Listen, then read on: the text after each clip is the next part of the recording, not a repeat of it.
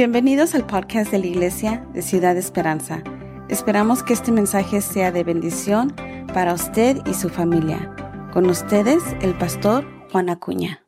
Me, llama mucho la atención este pasaje de, Samuel, ah, porque el profeta Samuel empezó a orar y el pueblo quería un rey, y así que ah, Dios le dijo que orara por Saúl y que Saúl iba a ser el rey. Y Saúl era una persona que no me imaginaría yo que es una persona que es insegura. Dice la Biblia que Saúl era un joven hermoso entre los hijos de Israel no había otro más hermoso que él. De hombre, de hombros arriba, sobrepasaba a cualquiera del pueblo. En otras palabras, era una persona alta.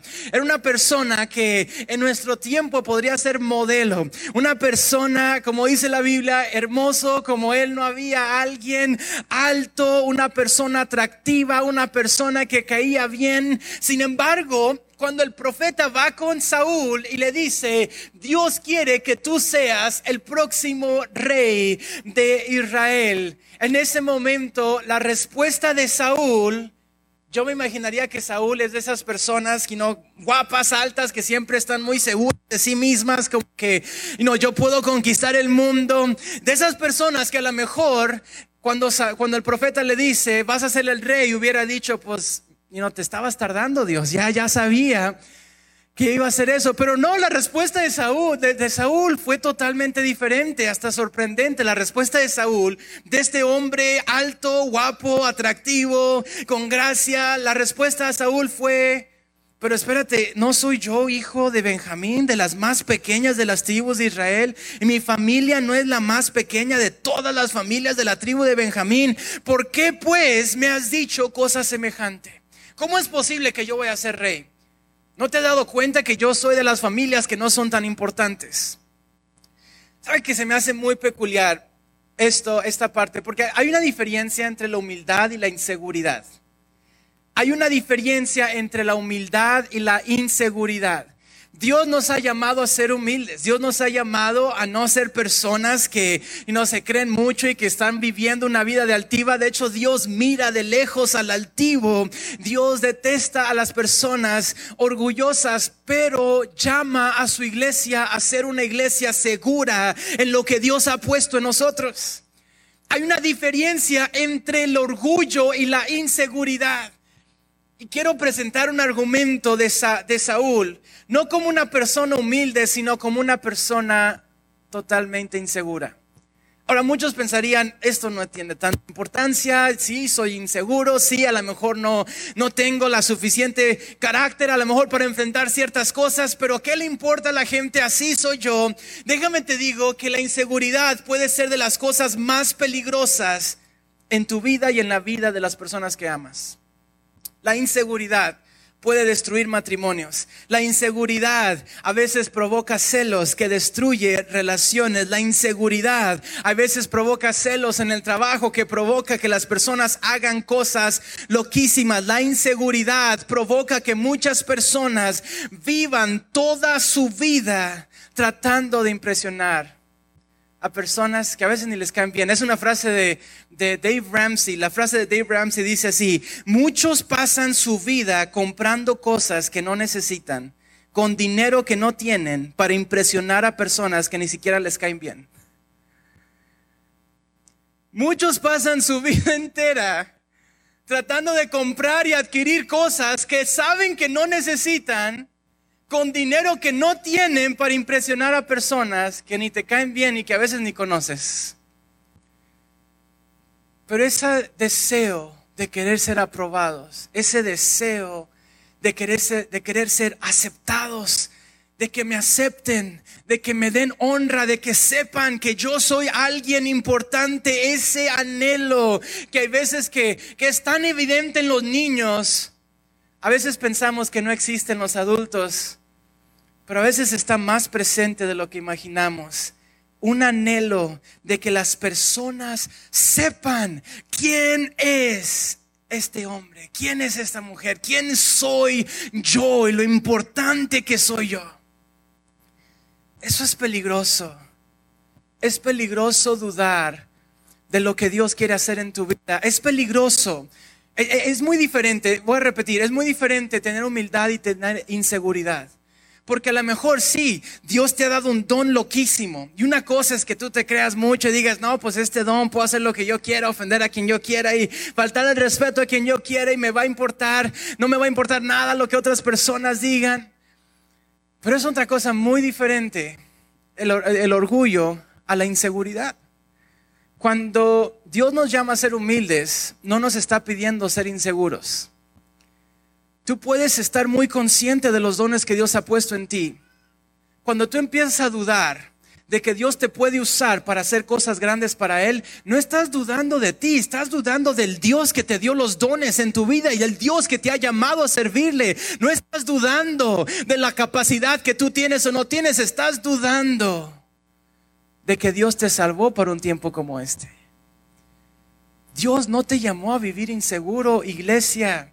Son tiempos muy locos y estos tiempos más que nunca han provocado una inseguridad en las personas porque a lo mejor antes teníamos a alguien que nos animaba, ¿no? Que nos empujaba, que nos empoderaba, que nos decía, échale ganas, a lo mejor en un grupo pequeño, a lo mejor aquí en la iglesia, a lo mejor en un estudio bíblico, a lo mejor nada más estabas más involucrado en las cosas de Dios y eso a lo mejor te animaba un poquito, pero a lo que ha pasado en estos últimos 12 meses, muchas personas se han cohibido, se han vuelto muy inseguras, se han asustado literalmente de una forma que asusta. La inseguridad es peligrosa.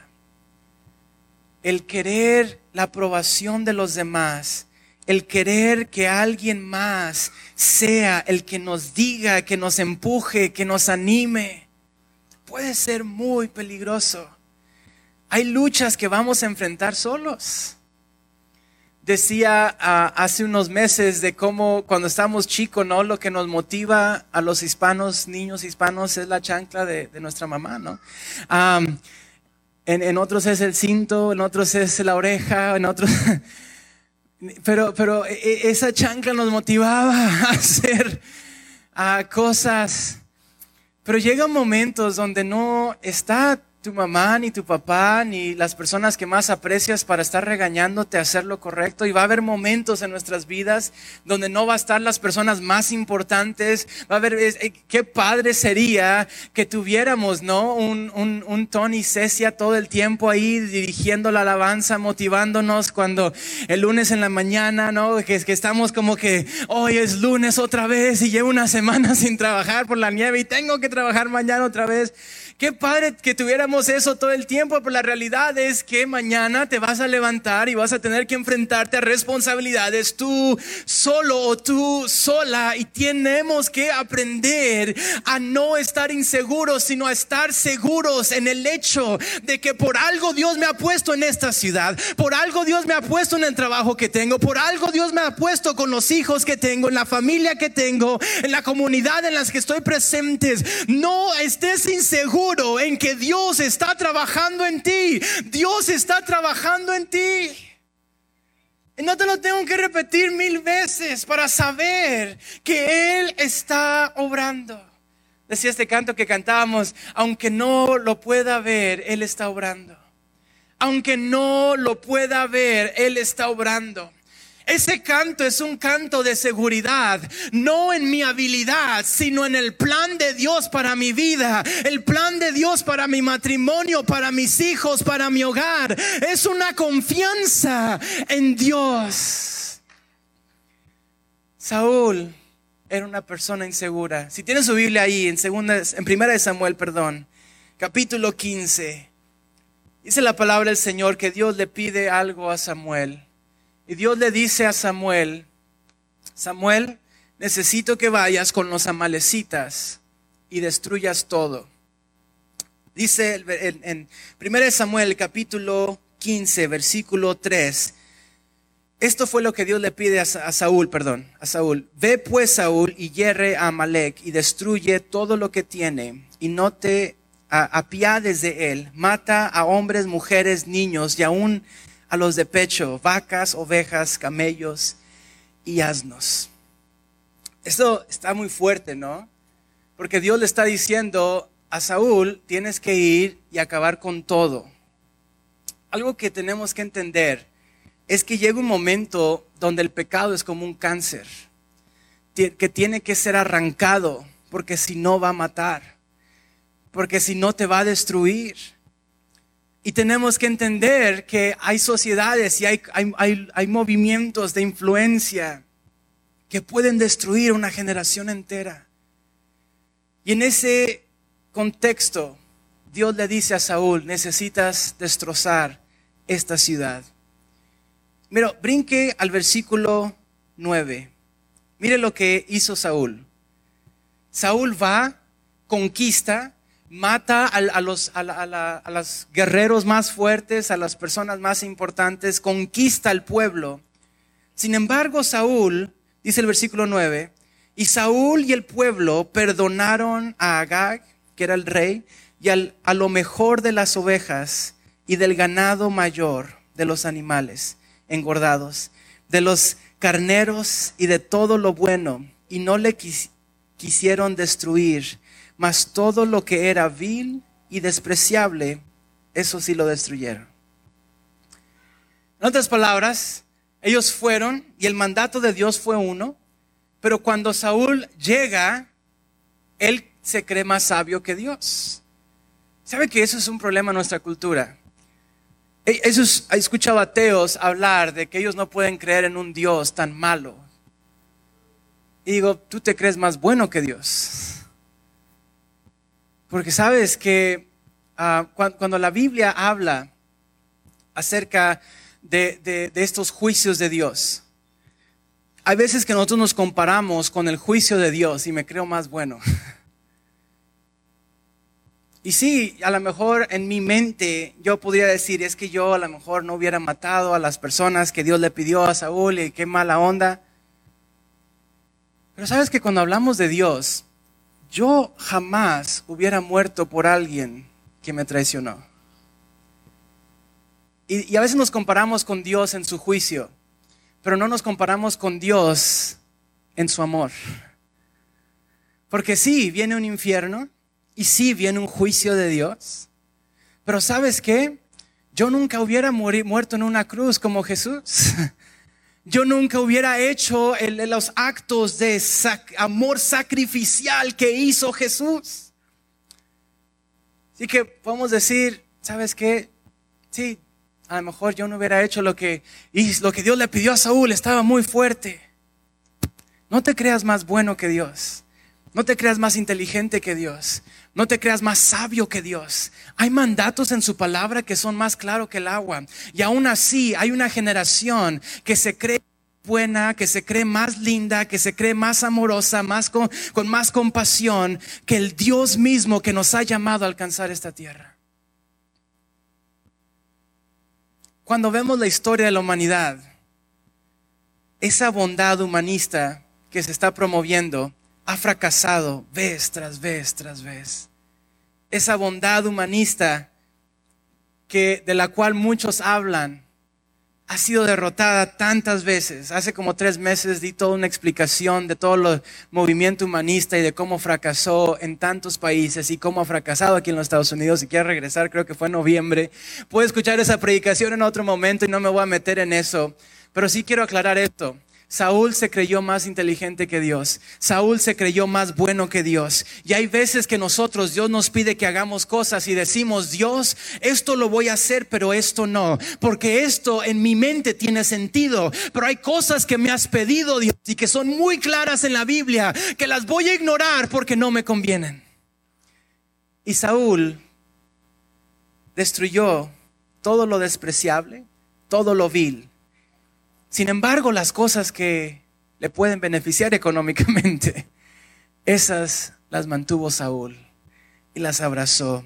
Y Saúl y el pueblo perdonaron a Gag y a lo mejor de las ovejas, no a las ovejas que no iban a saber bien en el cabrito ni nada por así, pero se, se, se deshicieron del ganado feo.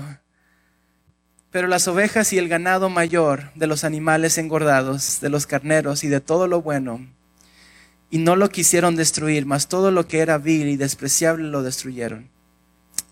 Oh, muchas gracias, Pedrito. Creo que se me estaba acabando ahí la pila, pero ¿sabe que e, es peculiar que Saúl destruya al enemigo que él piensa que es la amenaza más grande? Y, se me hace tan, tan comparable a nuestros tiempos, que hay veces que nosotros decimos, esto sí es una amenaza, y qué bueno que lo dice la Biblia, lo voy a cumplir, pero hay cosas que no se me hacen tan malas.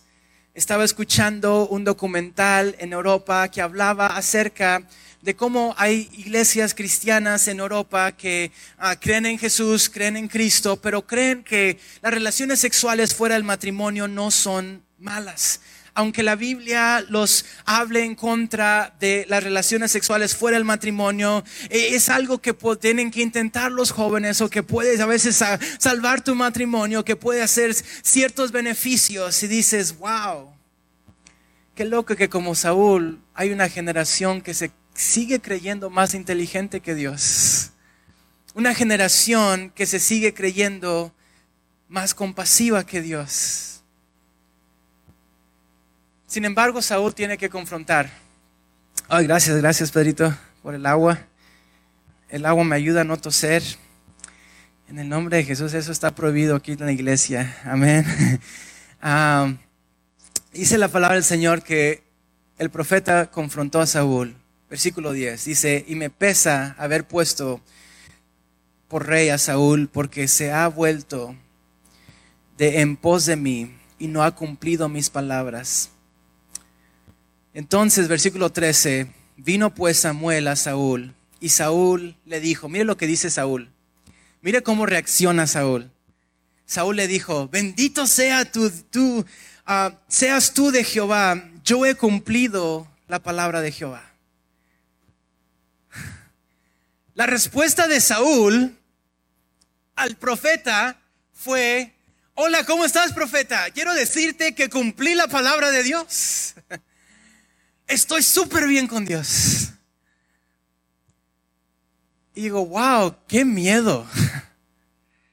Qué miedo tener una actitud de saber que no le estás siendo fiel a Dios, pero aun cuando te presentas delante de Él, te trates de convencer de que no hay nada malo contigo. Y dices, oh, wow. En eso entra la frustración del profeta. En ese momento Samuel le dijo a Saúl, pues qué balido de ovejas y bramido de vacas es este que yo oigo con mis oídos. Y Saúl respondió, de Amalek los han traído porque el pueblo perdonó lo mejor. Mira, ahí es donde digo, wow. y, estoy leyendo mucho de la palabra del Señor, pero quiero que entendamos que lo que estoy diciendo no es algo que, una interpretación de Juan, es lo que está diciendo la escritura. En ese momento que es, el profeta confronta a Saúl, lo primero que dice Saúl es, oh, wow, hice, hice todo lo que Dios me pidió, estoy obedeciendo a Dios, mi vida espiritual jamás ha sido mejor. Y luego el profeta le dice, escucho muchas vacas por ahí. En otras palabras, no hiciste lo que Dios te pidió, Saúl. Y la respuesta de Saúl me suena mucho a la respuesta de Adán y de Eva. La respuesta de Saúl dice, son de Amalek, los han traído porque el pueblo, no yo, profeta, discúlpame, no fui yo, el pueblo, el pueblo los perdonó la mejor de las ovejas y de las vacas para sacrificarlas a Jehová. Pero lo demás sí lo vamos a destruir. Saúl lo que está diciendo es, el pueblo fue el que le falló a Dios, pero ¿sabes qué? Esa falla la vamos a usar para la honra y gloria de Dios. Y, como que el, el profeta, entonces Samuel dijo, déjame declararte lo que Jehová me ha dicho esta noche como que el profeta dijo, sabes que ya no puedo más. Ya, ya había tenido una conversación un poquito larga. Y Saúl está como que yo estoy bien con Dios, yo no tengo nada mal con Dios, yo estoy perfectamente bien, no tengo nada que arrepentirme. ¿Y qué de esto, Saúl? No, pues el pueblo, la circunstancia. Hay situaciones que no entiendes. Ah, yo sé que tú eres un profeta y que tú a lo mejor sí, tú puedes estar bien con Dios, pero, pero hay cosas prácticas que no puedes entender que yo tengo que hacer. Y digo, wow, cuántas veces hemos puesto esa misma respuesta a Dios. Es que yo sé, Dios, yo sé que estoy muy bien contigo y luego Dios nos saca algo y en ese momento nos defendemos. Dios es que las circunstancias, es que la pandemia, Dios, Dios es que es que hay la nevada, Señor, es que ahora sí, Señor, hay problemas económicos, la economía, la política, Dios, mi sociedad, Señor, el mundo me ha hecho así, Dios. Dices, wow, ese corazón de Saúl sigue tan presente en nuestra cultura. Una cultura que no le gusta decir la palabra perdón. Una cultura que no le gusta decir necesito arrepentirme. Pero mira la respuesta de Dios. Entonces, versículo 17. Y dijo Samuel a Saúl, aunque eras pequeño en tus propios ojos le señala su inseguridad. La respuesta de Dios a Saúl es su inseguridad. Tú estás buscando honra, Saúl. ¿No le pudiste decir al pueblo que no? ¿No le pudiste decir al pueblo que no, no tenemos que honrar a Dios? ¿No preferiste quedar bien con el pueblo? Pero en la mente de Saúl, aunque Saúl tenía todo el paquete, era guapo, era alto, tenía gracia, tenía el llamado, tenía la aprobación de Dios, aún así, él seguía buscando la aprobación de los hombres aunque eras pequeño en tus propios ojos, no has sido hecho jefe de las tribus de Israel y Jehová te ha ungido por rey sobre Israel. Dios te ha dado la aprobación y sigues buscando la aprobación de este mundo. Sigues buscando. Te sigues creyendo más inteligente que Dios. Te sigues creyendo mejor que Dios. Te sigues creyendo más bondadoso que Dios. Sigues buscando la aprobación de este mundo. Hay una situación que sucede cuando Saúl es puesto por rey. Y sucede unos capítulos antes de, esta, de, esta, de este pasaje donde Saúl lo presenta el profeta como rey. Y hay varios en el pueblo que se ríen y lo critican. Y están así como que esta persona no puede ser rey. Y cuando Saúl conquista su primer batalla, el pueblo quiere matar esas lenguas. Y Saúl los perdona. Y ahí ves el corazón de Saúl. Saúl dice, no, no me importa lo que ellos piensen. Y dices, ¿dónde, ¿dónde quedó ese corazón de Saúl? ¿Dónde quedó ese corazón de Saúl que sabía que siempre que sirves a Dios va a haber críticos. ¿Dónde quedó ese corazón de Saúl que sabía que siempre que vas a hacer cosas grandes por Dios va a haber gente que se va a levantar diciendo es que él no tiene la vestimenta, no tiene la experiencia, no tiene la educación, es que él no tiene la unción, es que no tiene la, habilidad de enseñar como otras personas tienen, es que este hermano no tiene lo que tiene aquel otro hermano, es que este hermano no está tan bendecido como aquel hermano y tantas voces que a veces quieren limitar lo que Dios está a punto de hacer en tu vida. Y hay veces que como Saúl, nuestra única excusa es Dios, el pueblo. Es que las críticas, Dios. Es que lo práctico, Dios.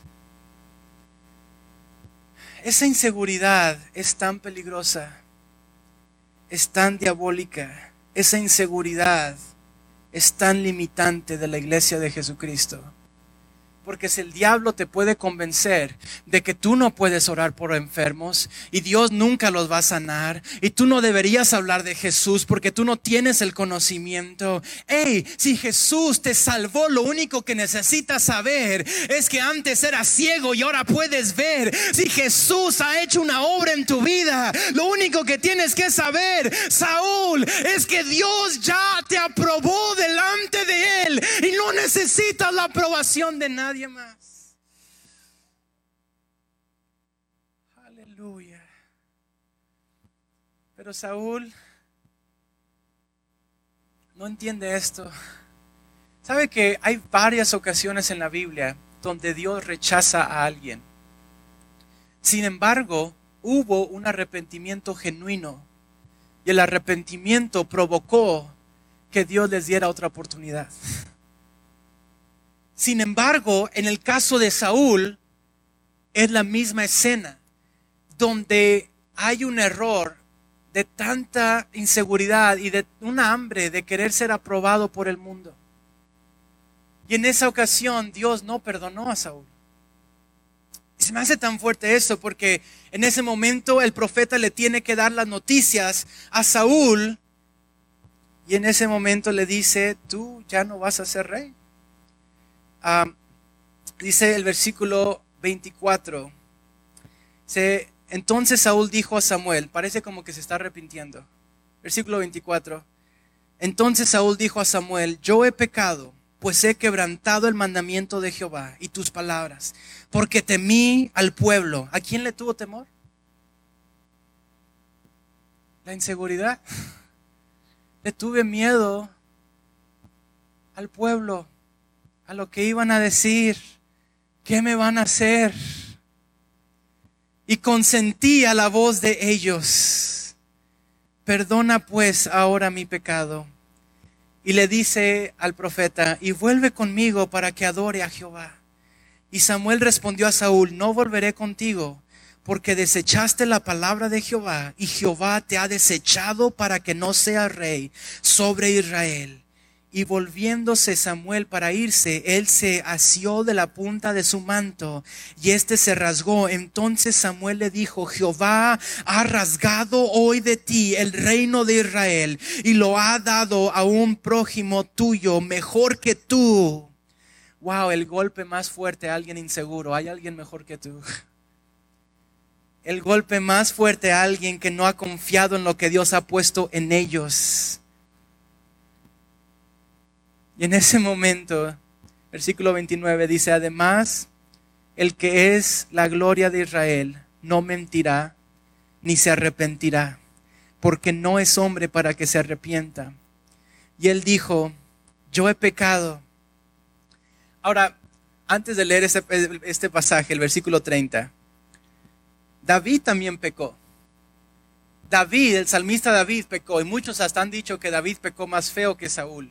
Y yo no creo que eso sea cierto. Y ahorita puedo decir varios ejemplos por el cual digo no creo que eso sea cierto.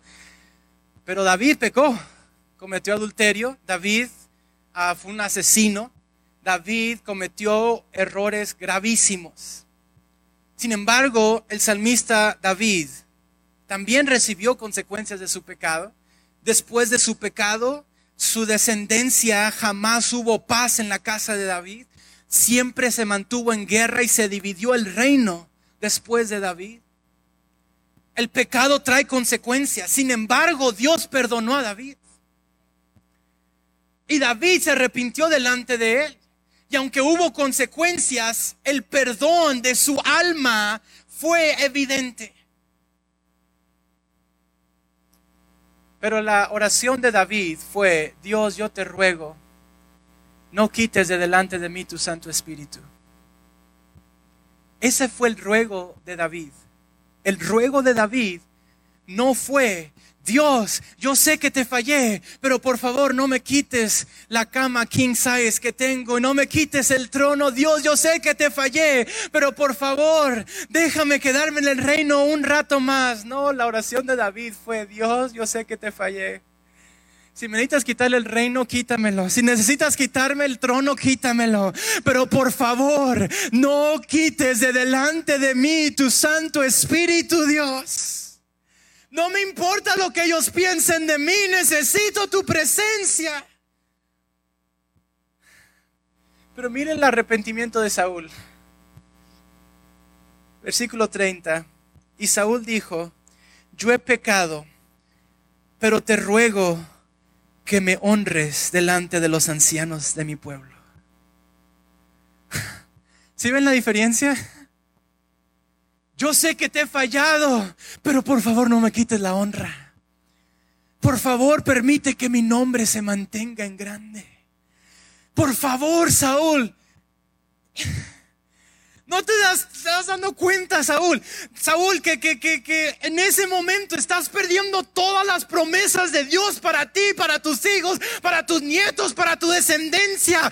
Todo se está viniendo abajo y tu preocupación es la honra de los hombres.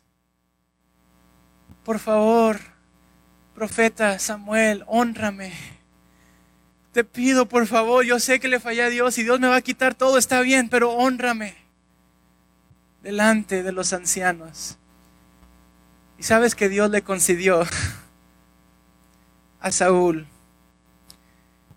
Yo he pecado, pero te ruego que me honres delante de los ancianos de mi pueblo y delante de Israel. Y vuelvas conmigo, que el profeta, por favor, profeta, ven conmigo para que todos vean que estoy con el profeta adorando al Señor ven conmigo para que adore a Jehová tu Dios. Y entonces Samuel fue tras Saúl y adoró Saúl a Jehová en frente del pueblo. Y esa fue la última vez que el profeta habló con Saúl. Después de esto, Saúl se convierte en un desastre, al punto que es hasta atormentado por demonios, dice la palabra del Señor. Y el, profeta, el profeta ni siquiera está haciendo una movida política.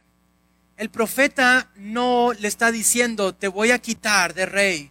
No, le está diciendo, Dios te va a quitar de rey. Y las promesas que Dios te dio ya no son vigentes. En ese momento,